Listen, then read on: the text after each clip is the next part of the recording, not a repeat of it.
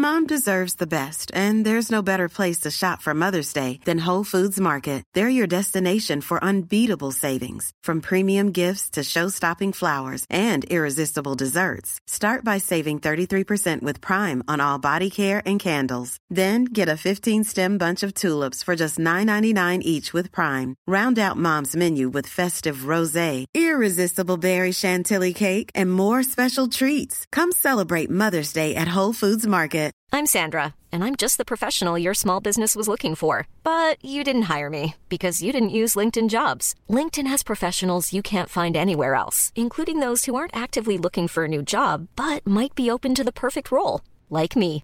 In a given month, over 70% of LinkedIn users don't visit other leading job sites. So if you're not looking on LinkedIn, you'll miss out on great candidates like Sandra. Start hiring professionals like a professional. Post your free job on linkedin.com/people slash people today. Burrow's furniture is built for the way you live. From ensuring easy assembly and disassembly to honoring highly requested new colors for their award-winning seating, they always have their customers in mind. Their modular seating is made out of durable materials to last and grow with you. And with Burrow, you always get fast, free shipping. Get up to 60% off during Burrow's Memorial Day sale at burrow.com slash ACAST. That's burrow.com slash ACAST. burrow.com slash ACAST.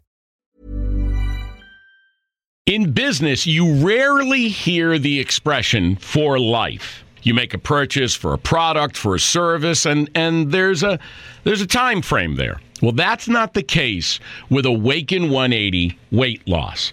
Allow me to explain. You know, a year ago, I started with Awaken 180 weight loss and had incredible success losing weight. But you can lose all the weight in the world and not keep it off. And what good is it? That's why I have support for life from Awaken 180. Yeah. I mean, I go back for check ins and make sure everything's going smoothly. But if I ever had a problem, the counselors are there to get me back on track. Why don't you do what I did and call for a consultation? 844 346 1800. 844 346 1800 or go to awaken180weightloss.com. Time to take this submarine back up. Ugh, but it's tax season up there, Captain. You know, all that stressing over taxes isn't necessary with TaxAct. How did you get. April here to remind you that with TaxAct, you're guaranteed your maximum refund while filing for less. Beats being submerged for another month. Hey, Captain? To your stations. We're headed home. Guess I should probably close that window I opened. What? Kidding. Switch to TaxAct today and start for free. Restrictions apply. Price edit filing subject to change. See taxact.com for guaranteed details. And now, Mystery Theater.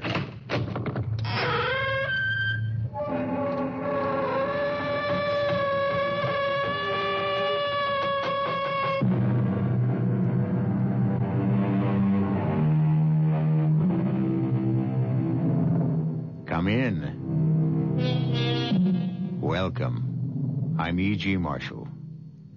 Most people look upon their own everyday lives as being routine, without much excitement. But that shouldn't stop anyone from having an active imagination. This is why we make our escape from the humdrum with stories of adventure, mystery, and murder. Another mental activity most people enjoy is fitting together the pieces of a puzzle. The stranger the shapes, the more challenging that puzzle becomes. Our present puzzle concerns a young man who is called upon to use all his wits in figuring out the whereabouts of a string of deadly pearls. Now, it's absolutely essential, Keith, that you understand the importance of this assignment. I believe I do, sir. If those pearls aren't recovered, and recovered soon, it's an established fact that someone else will die. I understand. And no matter what happens, no one on that island must have any idea who you really are or what you're doing there. Check. You better be a good actor. I think I can manage that. What do I have to lose? You could lose your life.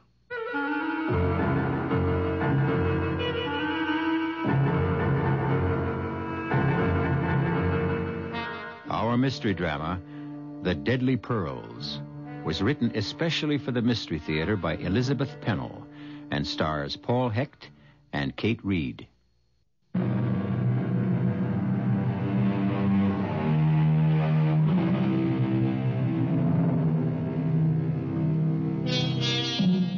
Although the FBI and the Honolulu police were in on the case, because of certain peculiar circumstances, it was important that the criminal be apprehended by a private investigator. This hazardous assignment went to Keith Spencer, a young man who had proved his physical courage in wartime service. But other qualifications were required for the job, as explained when Keith had his final briefing in San Francisco with the head of the Gordon Investigating Service. Afraid we've given you a rough time these past few days. Oh, I didn't mind, sir. Only I am anxious to get going. Uh, you do type, don't you? Oh, sure. Well, I'm afraid you'll have to prove it, so let's do two things at once. Take over this typewriter, and I'll dictate some paragraphs. Okay, shoot. Uh, I, Keith Spencer, am unmarried, with no living relatives, and no dependents.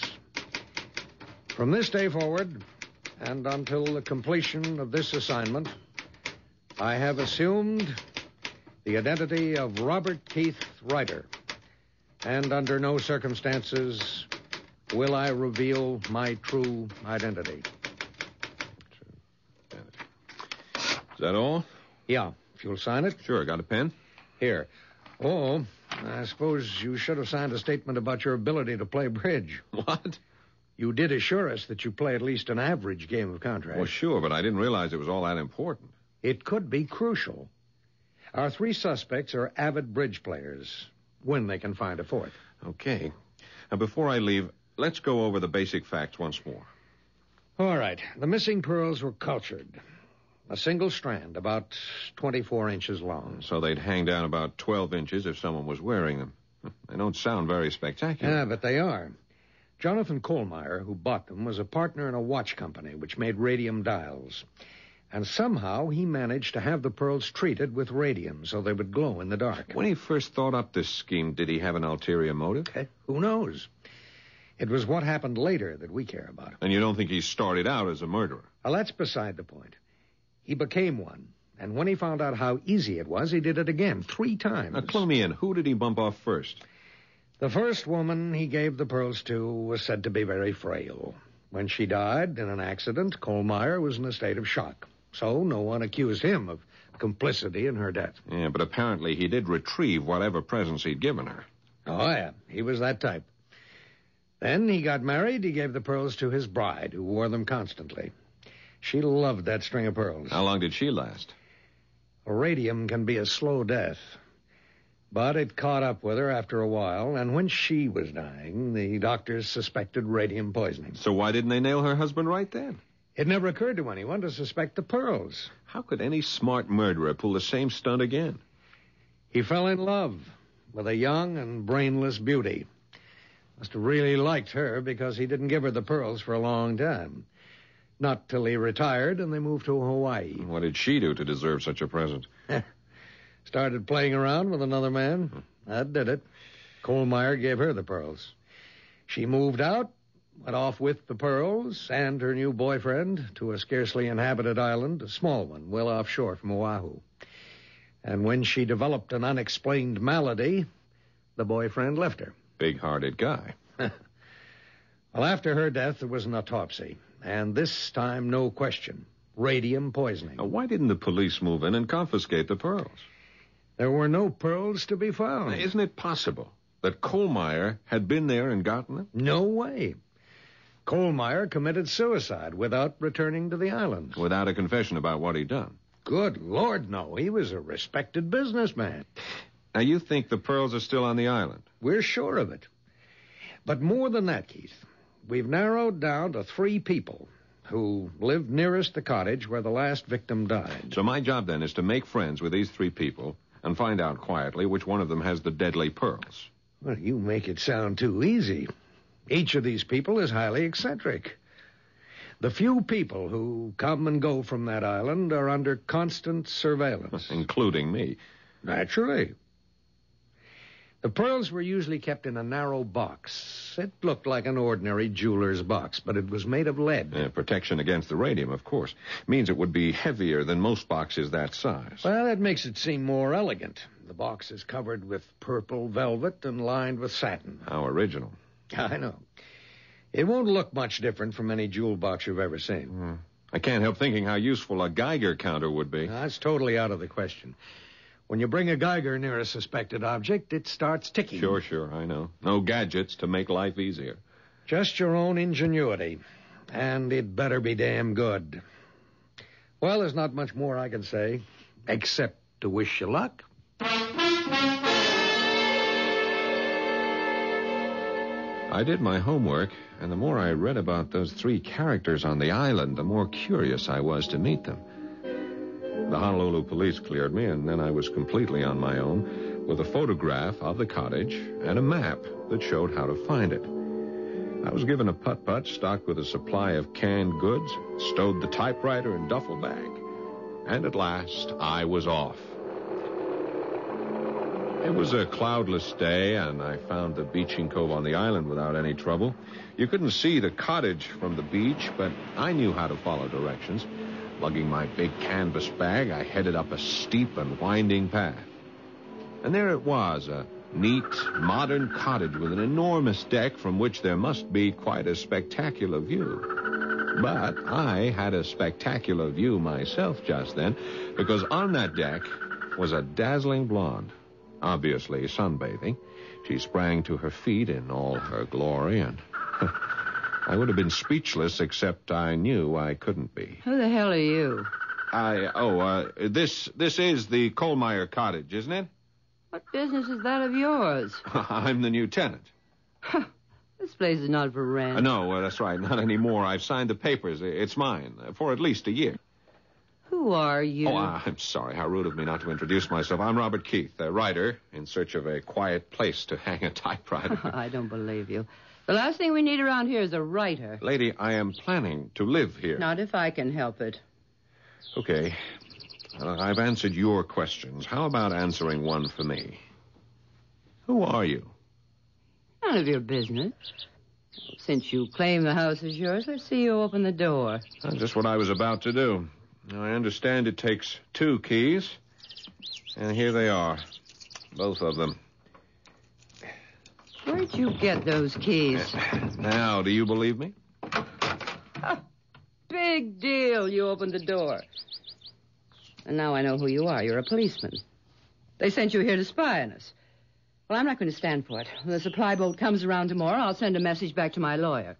No penny ante flunky is going to be spying on me. I assure you, I'm not Don't going bother to. Be... to unpack your things, Robert Keith, because tomorrow. Really, Miss. Uh... Mrs. Walsh. Mrs. Barbara Walsh. And you'll find that I have protection against people like you. The gorgeously suntanned Mrs. Walsh slipped her feet into sandals picked up her beach towel from the deck and started along the path which led from the north side of the cottage. You must understand that during our entire conversation, Barbara Walsh was completely in the buff. No bikini, nothing. Except around her neck and dangling in long loops over her well formed body. Not pearls, but necklaces made of those decorative native seeds strung together ropes and ropes of them.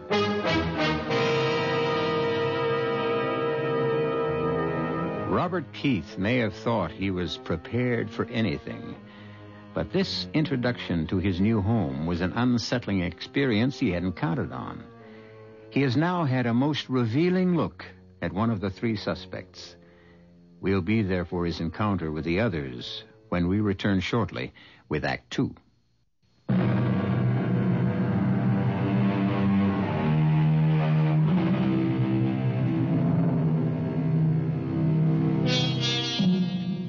Robert Keith found the cottage very much to his liking. He had expected something rather dark and sinister, but one wall of the living room had a big picture window, and in the bedroom there was a slanting skylight directly over the bed. It was certainly no place to hide, and Keith realized that whatever he did could be watched at close range, if anyone cared about what he was doing. He spent the first evening getting settled, and after a late supper of canned goods, he turned in for the night. At about three o'clock in the morning, he was sleeping soundly when. What the devil? Hey, hey, who's out there? Well, bless my soul. Hey, would you mind pointing that gun in another direction? Not until I find out what you're up to. Now, look, I, I was sound asleep. I, I, I'm living here. No one lives in this house. Put up your hands. Now, put down your gun, would you, sir? Sir, I'm a man of honor. Colonel George Madison's the name, Army retired. And no one sets foot on this island without reporting to me. Uh, yeah, well, I, I was sorry. I didn't know that, Colonel. And uh, if you'll come in, I'll, I'll show you my credentials. Uh, what the hell's that? Is, is there someone else out there? No, no. Wait a minute. I'll check you out later. Right now, I recommend you go back to bed. Oh. There's a wild boar under the deck, and I aim to get him.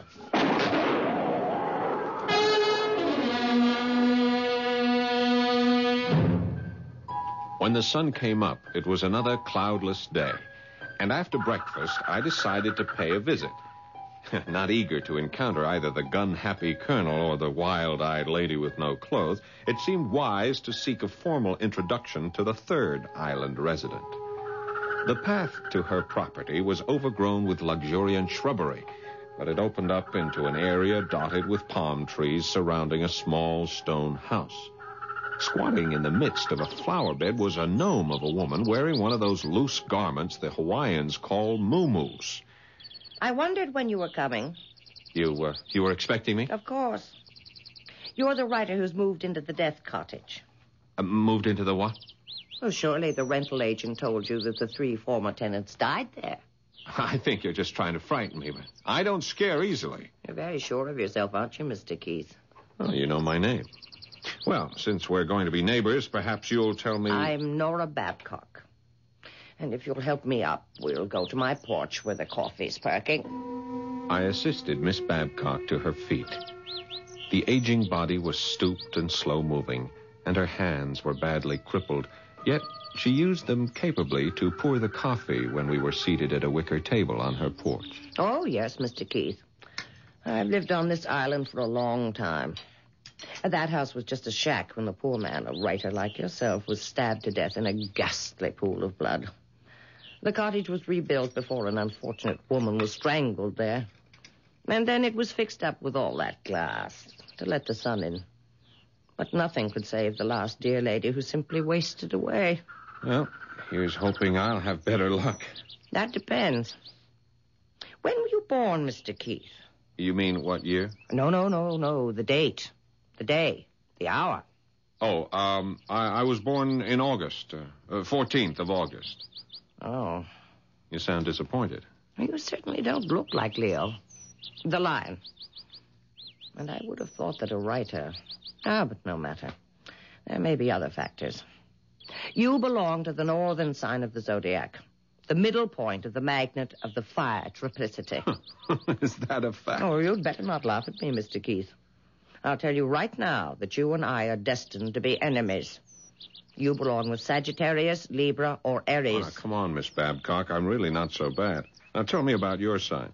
I'm Gemini, the positive people of the air triplicity. You mean you mean air and fire don't mix? Dangerously, Mr. Keith, very dangerously. Your sign is governed by the sun, and your gems are carnelian and sardonyx. I wouldn't know a sardonyx if I stumbled over one. My governing planet is Mercury. Emeralds, moonstones, and pearls are my sign. And I have a very special affinity for pearls.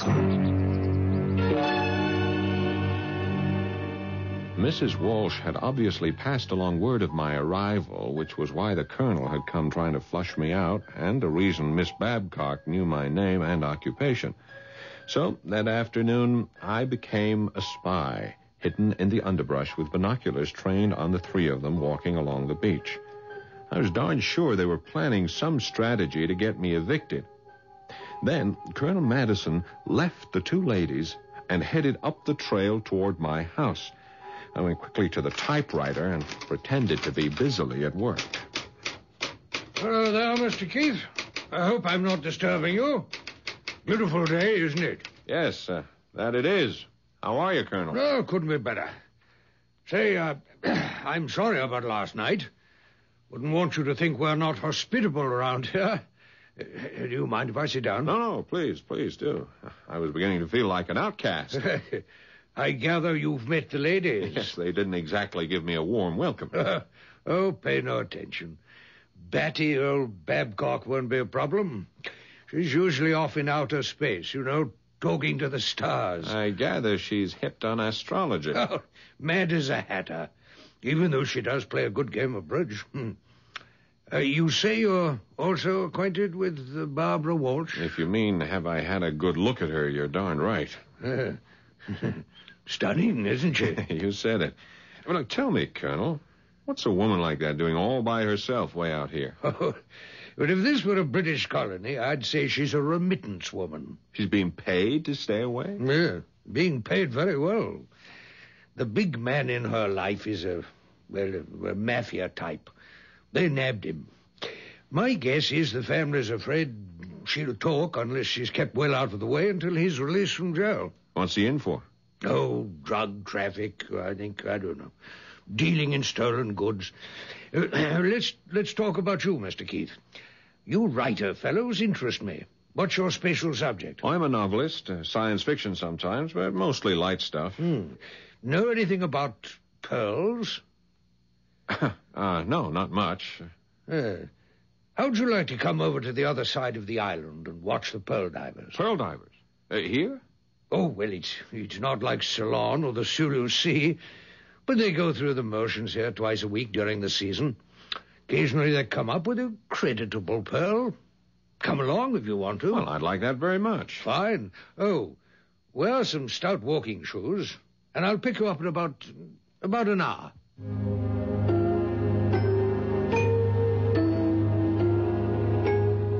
The colonel arrived in his old army uniform carrying a sturdy walking stick.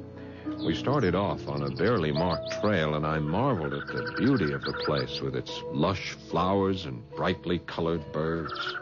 Not that way, Mr. Keith. We take a sharp turn over here. Go up the hill. Uh, just a minute. Th- this island must be more populated than I thought. I, I hear music. Oh, that's just Barbara Walsh with her radio going. She has it on all day long. That or her stereo. Come along. Get ready for a steep climb. The path went straight up, and I had to scramble to keep the colonel from getting too far ahead. But quite suddenly, all the lush greenery ended, and we came out on a rocky promontory overlooking the sea. Uh, uh, we made it. That's quite a view. Hey. Now, you see those small boats way out there? Yeah? Those are the oyster fishermen. The, the flat-bottomed boats are dragging nets. Uh-huh. And from those kayak-looking things, you may be able to see the young men diving. Won't they come closer to shore? No, not, not much closer. It's too treacherous for the tides are running as high as they are today. Go on. Out on that big rock so you can get a better look. Uh, is it steady? Oh, like Gibraltar. Go on, Mr. Keith, out further. Don't be afraid. But, watch your step, Mr. Keith. Hey. Ah! Ah! Oh, merciful heavens. Help me, Colonel! Help! Help me! Hang on, Keith, hang on. I'm trying to get a foothold. Here, here. Grab my walking stick. I grabbed the stick because I had to, even though I knew it was the same stick that had been pushed into the middle of my back just a moment before.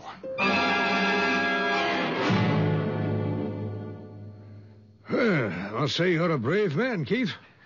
I like the way you handled yourself back there on the rocks. I wouldn't say I had much alternative. it was all the fault of your shoes, Mr. Keith. That's what it was. I, I warned you to wear walking shoes.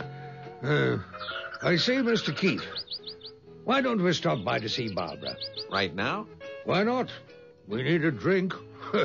and she has a good liquor supply. Oh, I think I better get back and tend to these scratches. Just take a look at my clothes. I'm in no condition to go visiting. Well, as you wish. I'll leave you then at the foot of this hill. And, um, oh, yes, yes, I, I've been meaning to ask you, Keith. Do you play bridge? Well, I'm not the world's best, but Yes, I play. Oh, splendid. I'm rather out of practice. Well, heavens knows, so are we. Well, let's say my house, Friday evening. Come for supper, around seven. Well, thank you. Dear me, Mr. Keith, you did get scratched up. Your hands are still bleeding. Uh, perhaps I should go with you. I'll be all right. Uh, yes. Well, I, am off then uh, to tell the ladies the good news. Good news? Why, yes, yes. The good news that we found a new bridge partner. Uh, and I might as well warn you to bring our fat wallet. Our stakes are high. After a shower and some soothing applications of witch hazel and ointments, I rested on the big bed under the skylight. The front door was wide open for the benefit of a magnificent sea breeze. Suddenly, I was on the alert. Someone, someone was on the steps leading to the deck. Then there were slow, heavy footfalls and the tap of a cane. Mr. Keith? Mr. Keith? Are you all right? Oh, why, hello, Miss Babcock. Yes, uh, come in. Oh, I heard you'd had an accident, and I thought you might not be able to fix your own supper. So I've brought you some nice oyster stew. Oh, well, that's very thoughtful of you. There. It's one of my specialties. Just warm it up. Oh, thank you. Thank you very much. Uh, sit down. Uh, won't you share the stew with me? No, no, no. I, have had my, my dinner. Uh, let me see your injuries. Oh, they're nothing but scratches. I was lucky. Oh, could be serious. And you are not lucky, Mr. Keith. I looked at the stars last night and the heavens do not bode well for anyone born under the sign of Leo. But you see me alive and well. I could have crashed all the way down those rocks and into the sea. Look out for more danger ahead. That was simply the first warning. Miss Babcock knew what she was talking about, and it had nothing to do with the stars. I heated the oyster stew, and it was delicious. In fact, the best I've ever tasted. But about an hour later, I began to feel drained of all energy. I thought it was just a reaction from a rather strenuous day and decided the best thing to do was go to bed and sleep it off. It was a tremendous effort to get undressed, but I managed to drag myself, partially clothed, onto the big bed. In a prone position, I, I felt as though I were being suffocated and panic was setting in. I'd been poisoned and no one was going to save my life this time unless I did it for myself. Literally, I crawled into the bathroom for the well stocked medicine kit. Yes, I was prepared with antidotes for poison, but time was too short to figure out which one would be appropriate. By now, my hands and feet were growing numb, and breathing was getting more and more difficult. I mixed up a heavy pink liquid in a in a glass of water, and just before blacking out, I was very, very sick.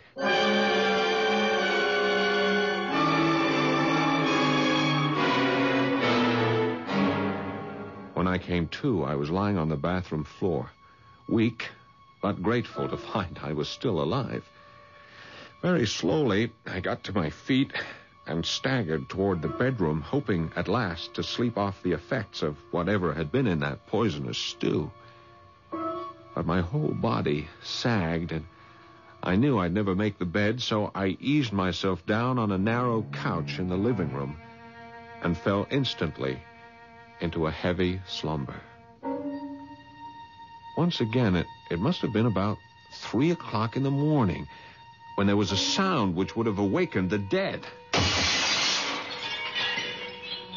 The skylight in the bedroom, back flat against the wall. I waited for minutes that seemed like an eternity. No movement.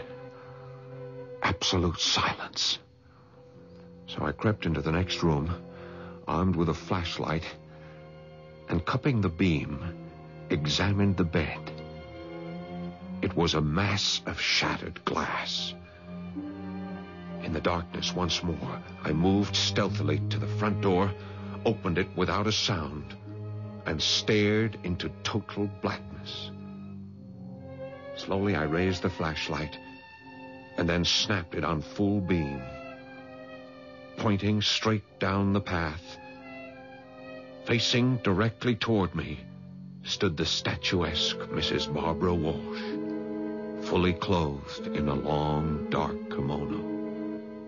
And over her breasts hung a necklace of gems which burst into life like Fourth of July sparklers.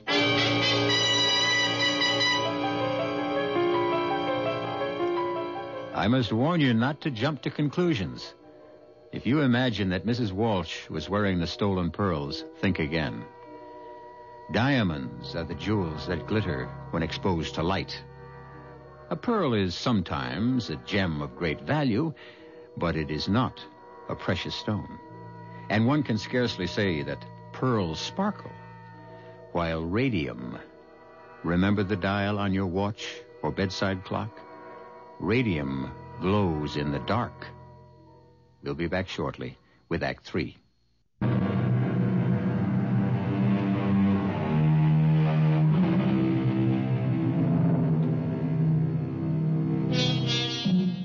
Mercifully for Robert Keith, the next two nights and three days were totally uneventful. He dozed in the sun, occasionally pecked at the typewriter, and did a great deal of thinking. Keith looked forward eagerly to the evening of bridge, and as he approached the colonel's house for the first time, he found a charming, sprawling building with a table set out of doors on what the Hawaiians call a lanai. He was glad he had purchased a colorful sport shirt in Honolulu, although it paled beside the one Colonel Madison was wearing over his white slacks. Even Miss Babcock looked festive in her flowered muumuu. Hi. Ah, welcome, my boy, welcome. You're looking much better, Mr. Keith. Uh, quite recovered, thank you. Uh, this island air will cure anything. Anything but my arthritis. Where's Barbara? Oh, always late. I suspect she's getting herself decked out, ready for the kill. Oh, you expressed things so aptly, Colonel. if it's like old times, Barbara will come prepared for murder at the bridge table. Oh, and speaking. Hello, of... everybody. Oh, Barbara. Well, you've outdone yourself. Hey, dazzling. Simply dazzling. Oh, Colonel. And, uh, Nora, dear. Oh. Uh, I believe you've met Mr. Keith. My lawyer has verified that he exists. Well, I'm glad to hear that. Mr. Keith, you may have the right to live on this island, but that doesn't mean that I have to love my neighbor. No, no, no, no, Barbara. However, since we have so little opportunity for social occasions, I propose we declare an armed truce. But I'm not at war with you, Mrs. Walsh. Speak for yourself. Peace for the evening. Dinner began with oysters on the half shell. Six enormous oysters for each of us. And I shall be interested in your opinion of these, Keith. D- delivered by my favorite fisherman, fresh from the beds this morning. Colonel, look. My horoscope said this would be a lucky day. Well, bless my soul. Oh, Nora has nothing on me. I found one, too. But I suspect you, Colonel. Come on, confess. All right, I confess. Party favors. There's a pearl in every oyster oh, shell. you rogue. I must say this is rather a good one. Nice sheen. Oh, I love them. Every one. They feel so good. I thought the surprise was just for the ladies, but I see you've included me. Very pretty, Colonel. Well, let that be the beginning of your collection. Uh, I hope you won't mind if some of them are already pierced. You mean a pearl like this one has been removed from a string? Yes, that's right. Part of my hobby. I seldom find a string that meets my standards for matching, so I, I rematch them and mix them. Uh, but come, let's finish our dinner so we can get on to the battle.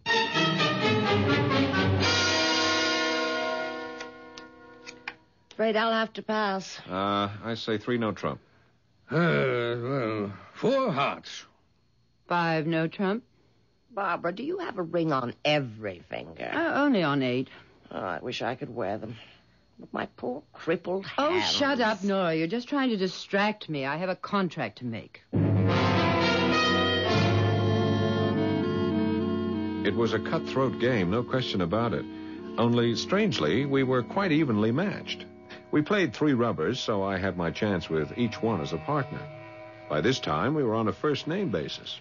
Well, that's it. And as usual, top honors go to the ladies. In points, let's see.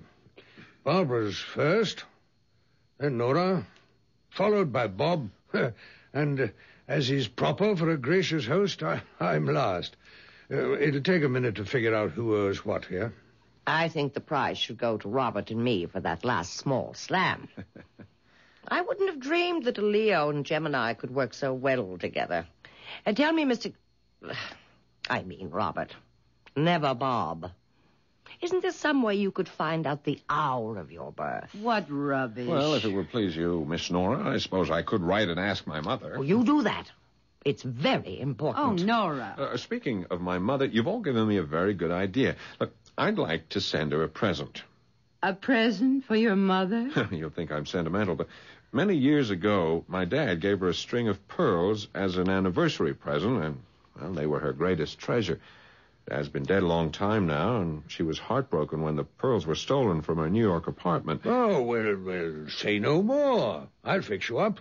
How much do you want to pay? Oh, now, just a minute, Colonel. I, I'm afraid you deal in merchandise that's too rich for my blood. I'm, I'm talking about a simple string of cultured pearls. A couple of hundred dollars? now you're on the right track. Ridiculous. Excuse me, everybody, but I'm very tired. Time to go home. Well, I'll be happy to escort the ladies. Don't bother with me.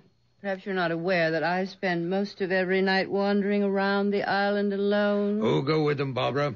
Or you'll have to help me with the dishes. Oh, that does it. Walking with Nora Babcock was a tortuous business, and I had a feeling she was in pain every step of the way. And we lost sight of Barbara, although she had an unsettling trick of appearing on the path, sometimes in front of us, sometimes behind. When we reached the door of Nora's house, She's out there somewhere, and I don't want her to hear. If you'll come to my house tomorrow afternoon, I'd like to talk to you about those pearls for your mother. Fine. Uh, what time? Around two o'clock. Okay, be seeing you. Good night. And now you may have the pleasure of seeing me home. Oh, uh, yeah, this is a pleasure uh, and a surprise. You want to know what I have against you, don't you? I am curious. Well, come to my house for a nightcap, and I'll tell you.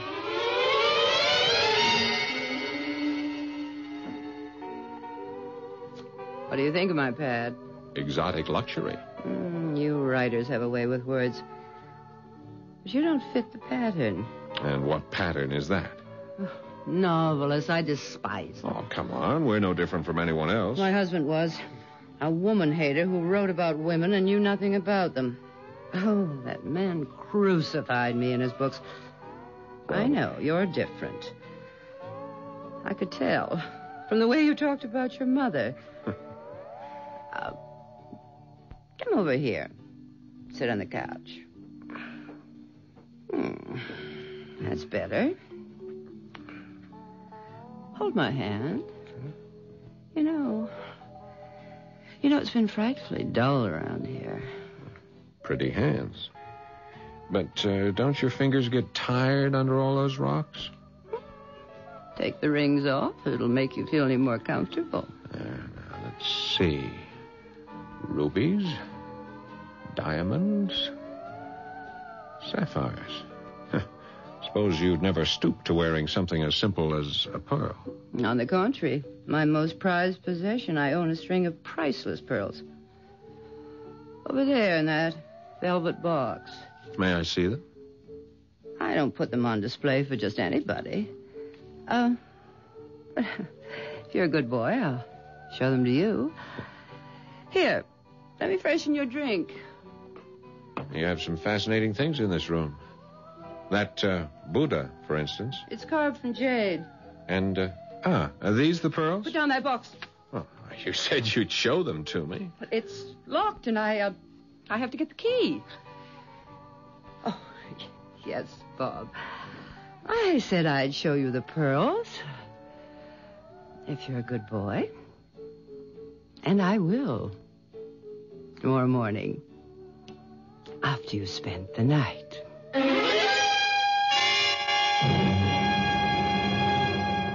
Was having breakfast next morning in the sunshine on my deck, uh, yes, I was alone. I had not spent the night with Barbara Walsh.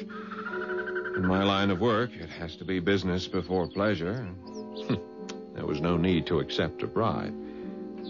You see, When I picked up that purple velvet jewel box, it was light as a feather. But, as I was saying, while eating breakfast. Well, good morning. You're a late riser. Yeah, I went to a big party last night, Colonel. Come on, have a cup of coffee. I brought you something. Uh, don't pay any attention to the looks of the box. The velvet's worn. it's been around for a while. It's what's inside that counts. I'd be glad to sell you the pearls. Hmm. Open the box. Oh, they're beautiful. Well, these are not the ones we were talking about last night. I mean, this is a double strand. Obviously far more expensive. I know, I know. They can be sold for several thousand dollars someday. But my price to you still stands. Oh, no, no, no, Colonel. I, I just can't accept it. My good man, I'm offering you the kind of bargain that comes once in a lifetime. But it'll never do for my mother. Uh, don't you have something else? Yes, of course I do. I thought I owed you a favor. Oh, you owe me nothing. Now, please, Colonel, if you'll let me go to your house, perhaps you could show me another string that would be. I, I, I, I'll show you nothing right now. Good morning, sir. The colonel stopped off, and I knew I would have to change my approach if I wanted to look at his collection. Then I'd think about that later, because my next appointment was with Nora Babcock. Come in, Robert. Didn't we have a good time last night? You can be my bridge partner anytime. That's very sweet. Uh, I, I meant to ask you, how did you like my oyster stew? Well, the taste was superb, but. Uh... Uh, didn't it help you to go to sleep? Look, I'll level with you, Miss B. You put something in that stew, didn't you? Oh, I, uh, the usual dash of chili sauce and, and uh, plenty of rich cream. No, no, no. I mean, I mean something, something bad. Uh, I don't understand. That stew made me deathly ill. Why, I, I wanted you to sleep well after your accident, so I did put in a drop or two of my sedative. The kind that helps me. Uh, from one of those bottles. Uh, perhaps it shouldn't have been combined with the seafood. Yeah, perhaps. I thought you were trying to poison me. How could you have such thoughts about a poor old lady? I take them all back. Mm-hmm. When is your mother's birthday? Oh, it's in June. Like yours. Oh, I knew it. I knew it. My pearls were a present, and nothing would please me more than giving them to a Gemini. Oh, that's that's very generous of you, but oh, I. Please I just... get the pearls for me, Robert. On that cabinet over there. Okay. You, will find the box is rather heavy. You say these pearls were given to you? Yes. Yes. By the dear lady who lived in your cottage. I took care of her, poor thing. And before she died, she gave me her dearest treasure. Open the box and tell me what you think. I think they're perfect. Oh, you don't know the best part.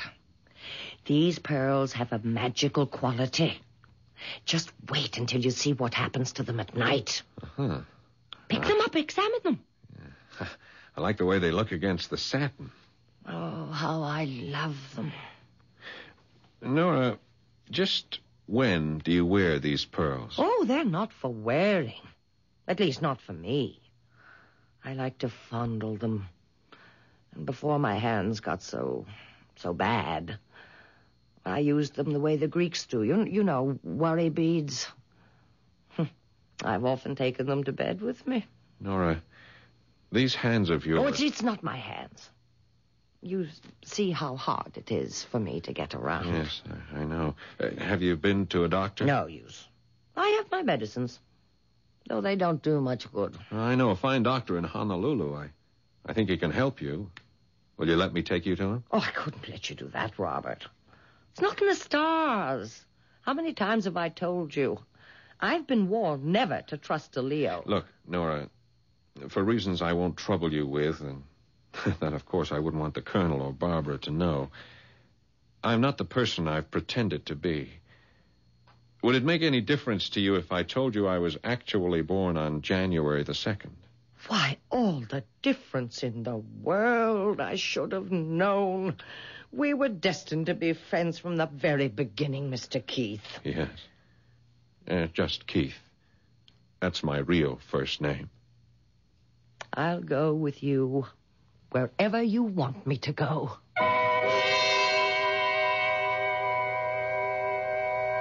Case closed. Miss Babcock's destiny was not written in the stars, even though she went to her grave believing it was. The deadly pearls were taken out of circulation, and Nora Babcock was given the best of care in a hospital where they did what they could to ease the pain during the short time she had left to live. It was thought best not to shatter her dream, so she never knew that Keith Spencer was an orphan or that her treasured pearls had been anything but a comfort. I'll be back shortly.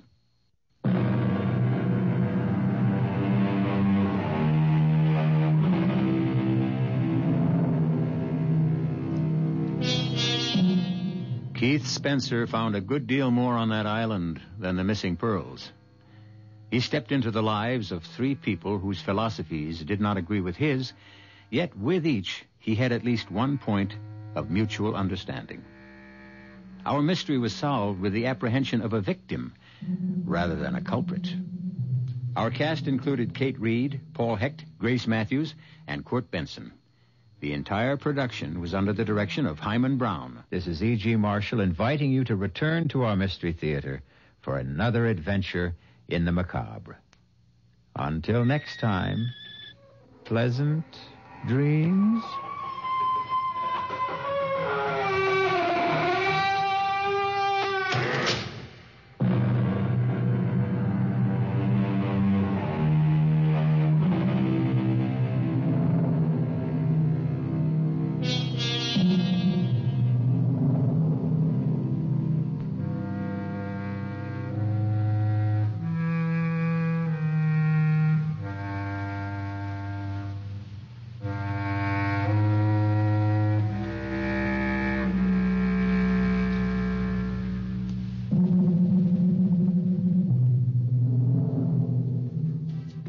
Business, you rarely hear the expression for life. You make a purchase for a product, for a service, and, and there's a there's a time frame there. Well, that's not the case with Awaken 180 weight loss.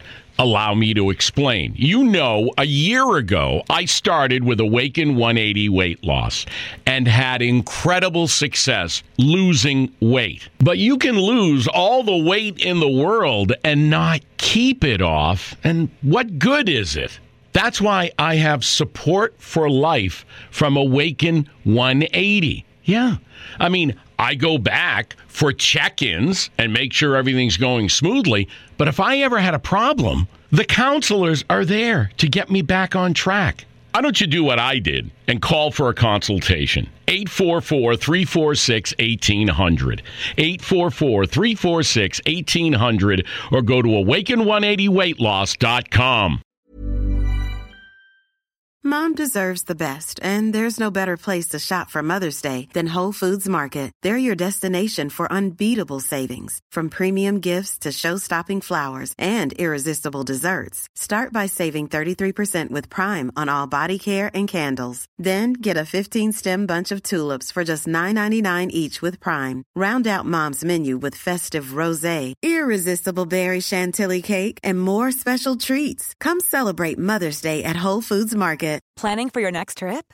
Elevate your travel style with Quince. Quince has all the jet setting essentials you'll want for your next getaway, like European linen, premium luggage options, buttery soft Italian leather bags, and so much more. And is all priced at 50 to 80% less than similar brands. Plus, Quince only works with factories that use safe and ethical manufacturing practices.